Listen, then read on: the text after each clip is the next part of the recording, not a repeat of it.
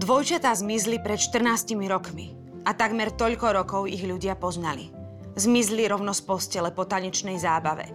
Ich mama spala len o pár dverí ďalej. V jedno ráno dvojčatá stáli pred zrkadlom v kúpeľni, štyri rovnaké dievčatá si upravovali vlasy. A na druhý deň ráno bola posteľ prázdna. Prikryvky uslané, ako každý iný deň.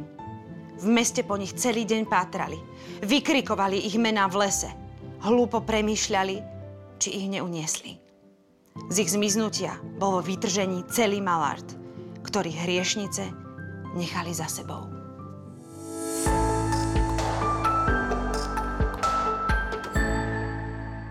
Tento príbeh je pre mňa veľmi dôležitý, pretože reflektuje nielen dobu, v ktorej sa odohráva, 50. roky minulého storočia, ale hovorí o rasizme a predsudkoch.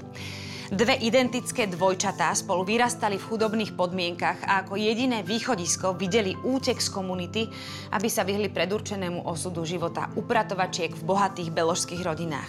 Knihu som si prečítala na jedno posedenie a Fascinoval ma osud týchto dvoch sestier, ktoré síce vyzerajú úplne rovnako, ale v skutočnosti sú celkom rozdielne. Jedna je dravá, útek z domu plánuje celé roky, kým tá druhá sa podvolí, lebo vie, že osvene prežijú. Napriek tomu, že sa ich cesty rozídu, bolo pre mňa zaujímavé sledovať, ako odlišne sa môže človek zachovať, hoci prežil rovnaké krivdy ako jeho dvojča lebo aj v tomto príbehu sa naplno potvrdzuje pravidlo, že rozhodnutia z minulosti neovplyvňujú iba ľudí, ktorých učinili, ale dotýkajú sa aj generácií po nich. Sú to dôvody, prečo ľudia niekedy žijú inak, než by mali. Kniha Stratená polovica by sa určite na vašej poličke stratiť nemala.